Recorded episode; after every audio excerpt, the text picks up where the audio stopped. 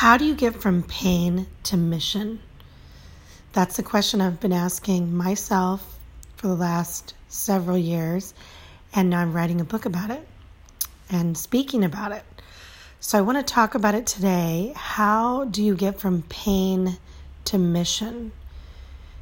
Because it's a huge journey as well as a leap in order to move from the pain that we've experienced in life emotional, physical, breaking down of ourselves, our souls, our minds, whatever pain's been inflicted on us or we've inflicted on ourselves. Pain is one of the hardest hurdles in life to get over and to get through. But do we ever really get over it? Do we get over pain or do we just get through pain? Do we endure pain? That's what we do. Um, many of you know that I had a major running injury in January and it got re injured now in April. I'm so not happy about this. But, um, and it actually didn't even happen from running, it just got exasperated and the micro tear in my muscle got re inflamed. So, that's to say, I am suffering in a great deal of physical pain. And some word that came to me was the word anguish. And I thought about when we're in excruciating pain, that's truly what anguish means.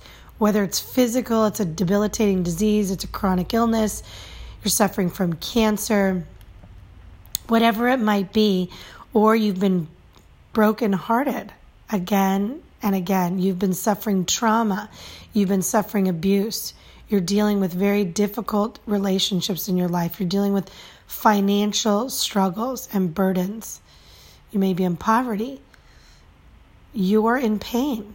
And that emotional, mental, psychological, physical pain that you're suffering will come to a place of peak, which is the anguish point of the suffering, where you are saying, Take this away from me, I can't do this anymore.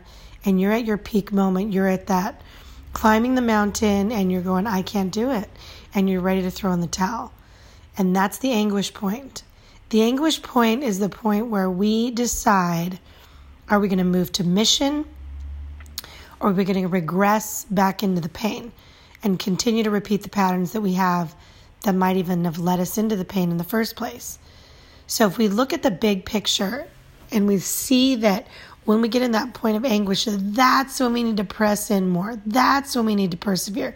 That's when we need to try harder. That's when we need to say, I have to keep going. As much as this is killing me, walking around right now on my leg that is hurting so bad, I have to like make myself lunch. I have to work and get on the computer. I have to make phone calls and do conference calls. I have to care for the people in my life. When I'm hurting and in pain, none of those things are on the top of my list, as probably not on yours. All we want to do is manage the pain, make the pain go away, and it's our total focus.